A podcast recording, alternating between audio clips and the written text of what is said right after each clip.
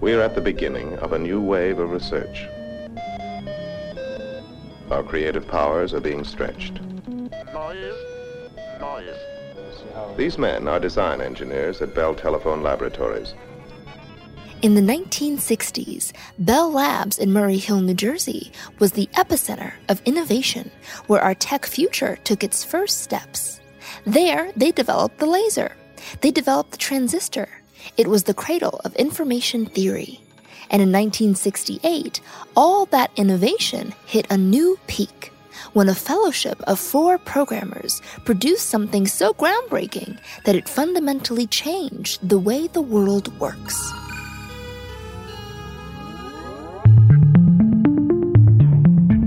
I'm Saron Yitbarek, and this is Command Line Heroes, an original podcast from Red Hat. All season long, we've been tracking some of the biggest stories in programming languages, and we finally arrived at our season finale. I think we saved the biggest story for the end. It's the story of a language that made just about all those other languages possible. Exactly 50 years ago, C was designed at Bell Labs a general purpose language so fundamental that we sometimes forget what a monumental achievement it really was. To get the full picture, we have to head back to the 1960s, just before the birth of C. It was a time when anything seemed possible. The 1960s, Bell Labs was really almost a kind of Shangri-La.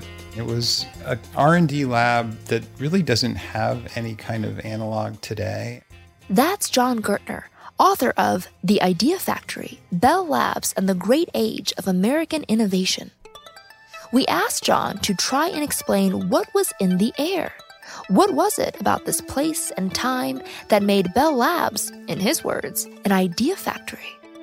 I think today we're sort of of the belief that competition creates great innovations, but I'm not sure that's true. And Bell Labs' achievements actually kind of stand in contrast to that. These were scientists and engineers who had not a lot of pressure on them, but at the same time, Bell Labs, because of its hierarchical place um, amongst research laboratories, could really hire the very best and the very brightest and give them both time to work on problems that they found interesting and also a fair amount of funding. If you could make a good case that you had a research project that was relevant to the sort of ideal and the goal of the phone company, you could really um, fund your research. And, Jon emphasizes, although Bell Labs was a product of this for profit company, the ethos was closer to something academic.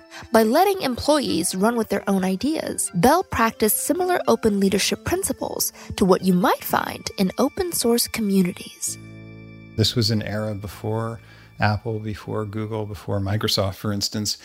The history of computing often focuses on the kind of West Coast homebrew computer club sort of origins and what grew out of that. Like, you know, I think this was just as important. This was in what would now seem to be an unlikely place, which is suburban New Jersey. But you know, these were scientists and researchers and computer engineers who were making you know tremendous breakthroughs that would really have significant earth-shaking implications all over the world. One of those earth shaking projects, one that was proving to be a huge challenge, was a little concept called time sharing. Could they build an operating system that a hundred, even a thousand users could be using all at once? That would be a game changer.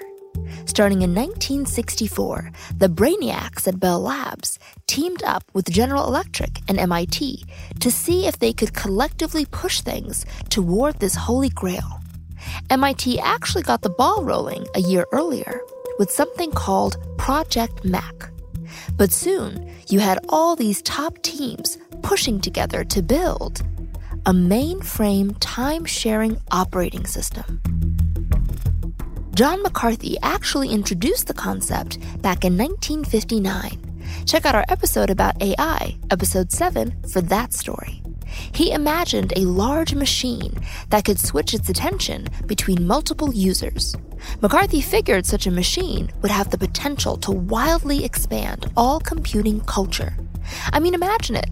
If a thousand users can be working on one machine, you've democratized the whole world of programming, the whole world of computers. So that group of heavyweights set out to make McCarthy's dream a reality.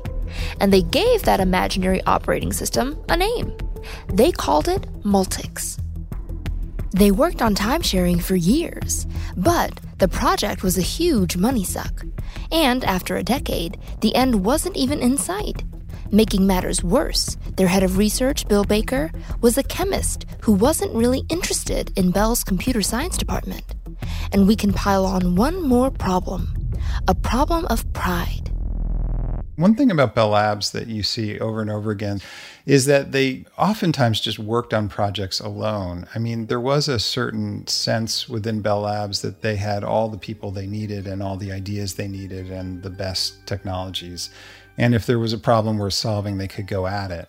It may be the case, too, that Multics didn't work for Bell Labs to some extent, too, because of this sort of larger collaborative effort was not something that actually worked well within the Bell system or that satisfied the executives there.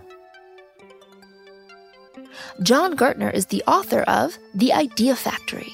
His latest book is called The Ice at the End of the World.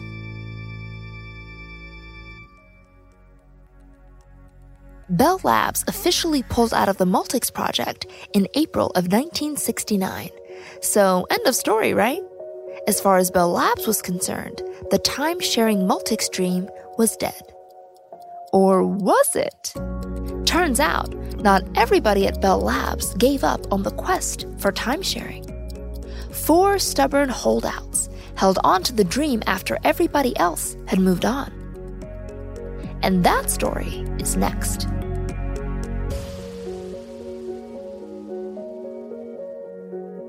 Some dreams, frankly, are too big to die.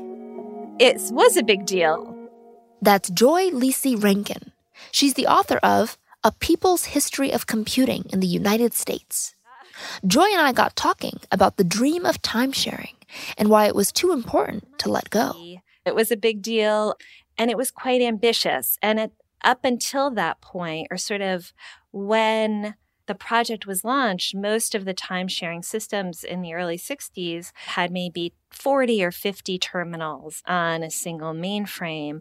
So going up in order of magnitude was substantial and perhaps more ambitious than anyone realized. So the project struggled in some ways to fulfill its initial goal, but nonetheless, sort of timesharing continued to live on in different forms and, in, and indeed to thrive, um, not just at MIT, but elsewhere. Yeah. So, when we talk about the 60s, who was driving the need for timesharing? You mentioned MIT, GE, Bell Labs. So, are we talking about businesses? Are we talking about the academic community? Who who was really driving it? I think the academic and business communities, both, as well as scientific, uh, sort of scientific communities, were pushing because it was really uh, as I mentioned, a more one on one interactive experience of computing. But on the other hand, I would say educators mm. were also pushing for it. And at a national level, there was a conversation about creating a nationwide computing utility. So basically, a national time sharing network. Mm. And really, sort of thought leaders in the United States also had this language around time sharing would be something that was comparable to electricity or phone or wow. water service. Wow. Yes. Yes. I know. It's That's a big we, deal. it is a, it's a huge deal. Joy helped me remember that, while this episode is focused on the team that built C and Unix over at Bell Labs, the broader push for time sharing was really a movement, something bigger than any one team. Really, it was a push to think of computing as a public utility, and it had so many heroes we can't get to here. People like Bob Albrecht and Martin Greenberger, and lots of others. Okay, with that caveat, here's the rest of my chat with Joy. So, when John McCarthy first publicly talked about time sharing at MIT in this um, speech he gave, he explicitly compared it to electricity and said, This is a way everyone can have computing, not just in universities and schools or businesses, but also in their homes going back and reading articles and documents from that time, no question in many people's minds that there would be a computing utility mm-hmm. um, and that it would and could be regulated. Mm-hmm, mm-hmm. So there was a lot of faith um, and support for this sort of national time sharing utility. So, what's interesting is that by 1970, IBM actually pulled out of the time sharing industry. Even GE, they sold their mainframe computer division, but they actually retained their timeshare part of the business. Let's talk a little bit about that. What happened in 1970? I think 1970 has become sort of a marker of maybe an artificial marker of the fall of the promise of computing utilities or the time sharing industry. Um, mm-hmm. In some ways, it's false. I think sort of it was by the late 60s, it was clear that MIT and Multics were struggling to sort of create this thousand or thousands of terminals time sharing system. Mm. And it was a very public, prominent project. Uh, and at the same time, in the 19, late 1960s, tens of time sharing businesses sort of providing computing on this utility model had sprung up around the United States and were booming. Sort of, it was a tech uh, bubble. Mm-hmm. And then the enthusiasm fell away, not completely, because while GE sold its time sharing sort of mainframe computer business, they retained their time sharing as a utility business through the 1970s and 1980s, and it hmm. was profitable. That's great. And universities like MIT continued to run time sharing systems also into the 1980s. So there's, I think, a public memory that time sharing was like a tech bubble that just mm. died out in the 1970s, partially because there was so much attention to Multics struggling. Yet it actually, if we sort of go back and look at, at how people were using it and um, how profitable it was and how successful it was, yeah. it thrived through the 1970s. Now, back at Bell Labs, a group of four technologists wanted a time sharing system of their own. Ken Thompson, Dennis Ritchie, Doug McIlroy, and J.F. Ossanna. But they didn't want Multics. They wanted to leapfrog towards something cleaner and more powerful, something they called Unix. Multics was, I would say, the inspiration for Unix in the sense that um, some of the programmers who were working on Multics so enjoyed the benefits of programming on a time sharing system that they wanted to create that environment for themselves when it was clear that Multics was struggling. These were programmers at Bell Labs, and they decided to try to create their own programming framework and sort of time sharing system. Um, and that's what became Unix. Joy Lisi Rankin is the author of A People's History of Computing in the United States. Dennis Ritchie would later describe him and the three other Bell Labs coworkers as a fellowship the fellowship wanted to work as this tight quartet of developers, and they needed the hardware to accommodate their programming. But Bell Labs really had moved on from the time sharing dream. And as much as Bell Labs could be a utopia for research, this was a case where they'd hit their limit. So they rejected proposals for that new hardware. It was just too pricey. Why take the risk? But the fellowship soldiered on Thompson and Ritchie asked for a machine like the GE645, which they'd been using to work on Multics. When they couldn't get the funding for that, they just scribbled ideas about file systems on paper. Eventually, they managed to implement some of their ideas in a game they called Space Travel, which ran on a PDP 7. They kept on working with that PDP 7, which was basically in the same class as a Commodore 64. Bit by bit, with no backing from Bell, at least at first, That fellowship gave their time sharing dream new life in the form of something they called Unix. But here's the thing the Unix operating system was being created in assembly language. I mean, these guys were transferring files to their PDP 7 on paper tape. So you can imagine they're trying to build this groundbreaking thing with less than ideal tools. And again, with no backing from the bosses. Unix was coming to life, but it was still missing a language that would really let it sing.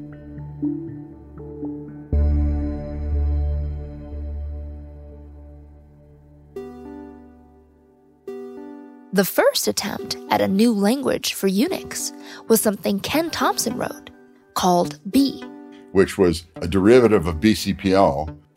That's Andy Tanenbaum. He's a professor of computer science in Amsterdam and the author of many books, including the classic Computer Networks. Just listen to his backstory on Thompson's B language. So B is a derivative of BCPL, which was uh, an attempt to make a CPL compiler which would actually work, which was based on Algol 60, which of course came from Algol 58, which is an attempt to do Fortran better. Got that straight? The point is, B came with a lot of baggage. It wasn't much of a breakaway from all those predecessors. And as a result, it really wasn't up to the challenge of making Unix sing. B didn't know data types, for starters. And besides, its assembly language counterparts were still yielding programs faster than was possible using the B compiler's threaded code technique. BCPL and B had only one data type, the word. Words were great on the IBM 704 and 709 and 7090 and 7094, which were word oriented machines. But starting with the 360 and all the mini computers, they were byte oriented machines, and having only a single data type, the word, was not a good idea. It was a terrible match for modern computers. So clearly, B wasn't going to hack it. So all the machines the team had worked on before were word oriented. But having things only oriented toward a single size object, like Andy said, wasn't going to work. Luckily, at this point, the powers that be at Bell Labs came back on board. Sensing that something exciting was happening here, they funded a $65,000 PDP 11. And that machine was not word oriented. That machine was byte oriented. Now, armed with the PDP 11, Dennis Ritchie could step in and tackle their language problem head on. You know, Dennis basically, with a little bit of input from Ken, decided to write a new language that was much more structured and had other types, such as character and, and uh, int and long and so on. So from 1971 to 1973, Dennis Ritchie is modifying the B language. He adds a character type and builds a new compiler so it doesn't have to use threaded code anymore. At the end of two years, B had transformed into a brand new language called C. C was this powerful hybrid. It had high level functionality, but it also had detailed features that let users program operating systems. It hit a sweet spot. It was abstracted from the machine level just enough that it could be ported to other machines too. Turns out that C was much more than a language for just messing around with applications. It was a nearly universal tool for programming, just as capable on a personal computer as it was on a supercomputer. And that mattered hugely because the personal computer revolution was just around the corner.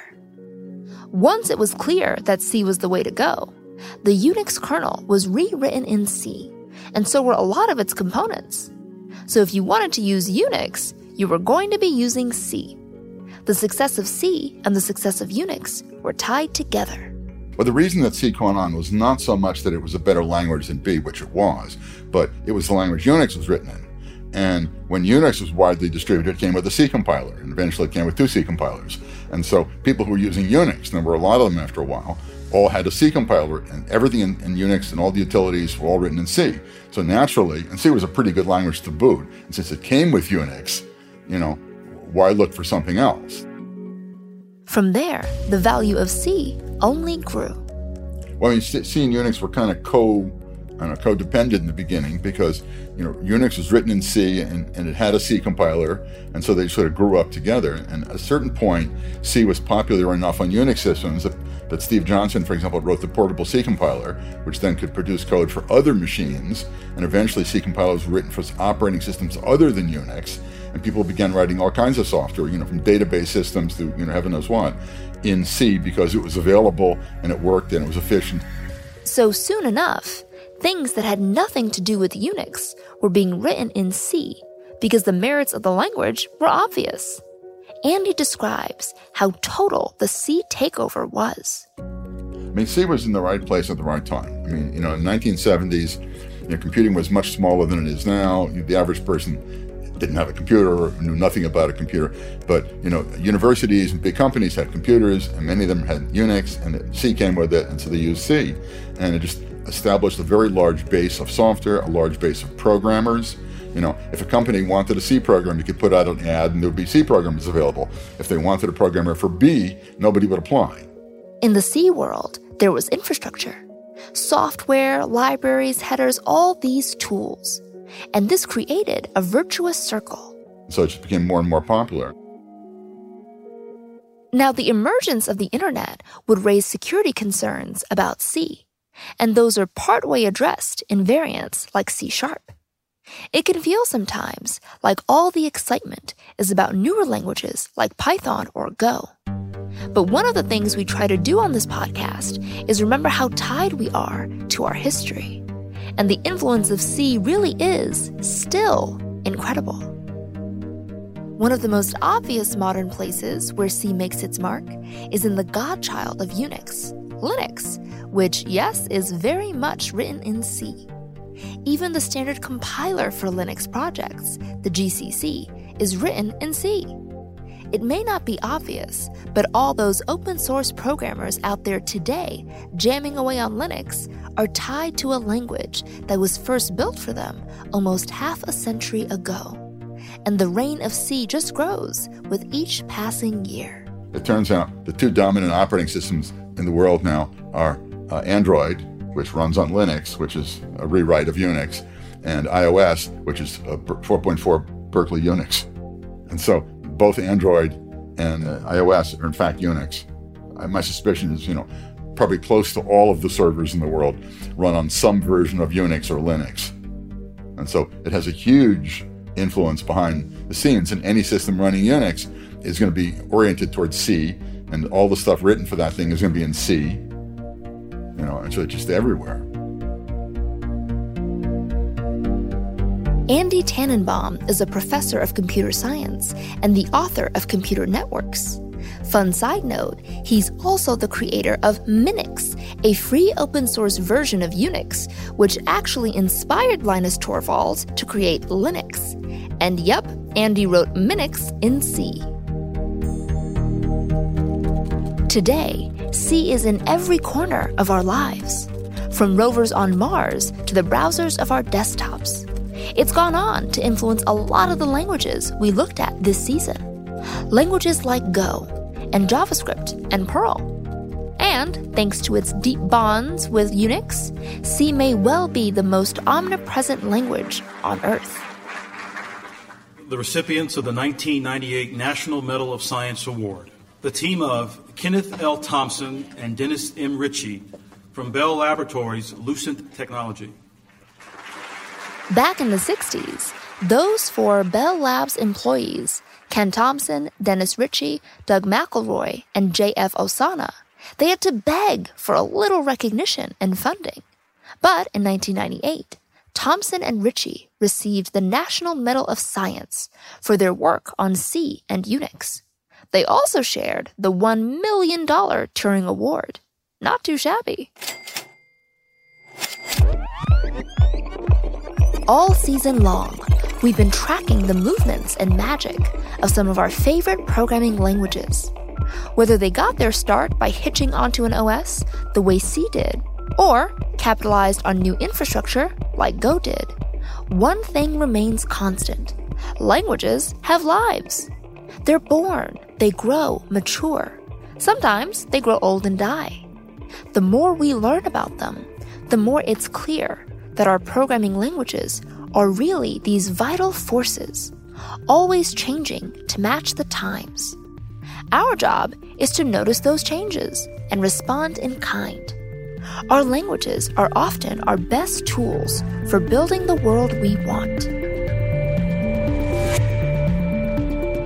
That's it for season three of Command Line Heroes. I hope you enjoyed listening as much as we enjoyed putting it together.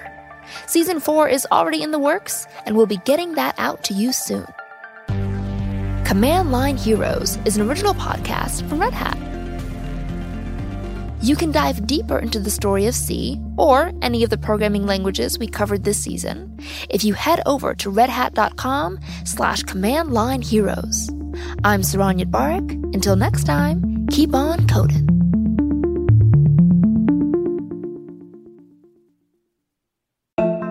Hey, I'm Jeff Ligon. I'm Director of Engineering for Edge and Automotive at Red Hat.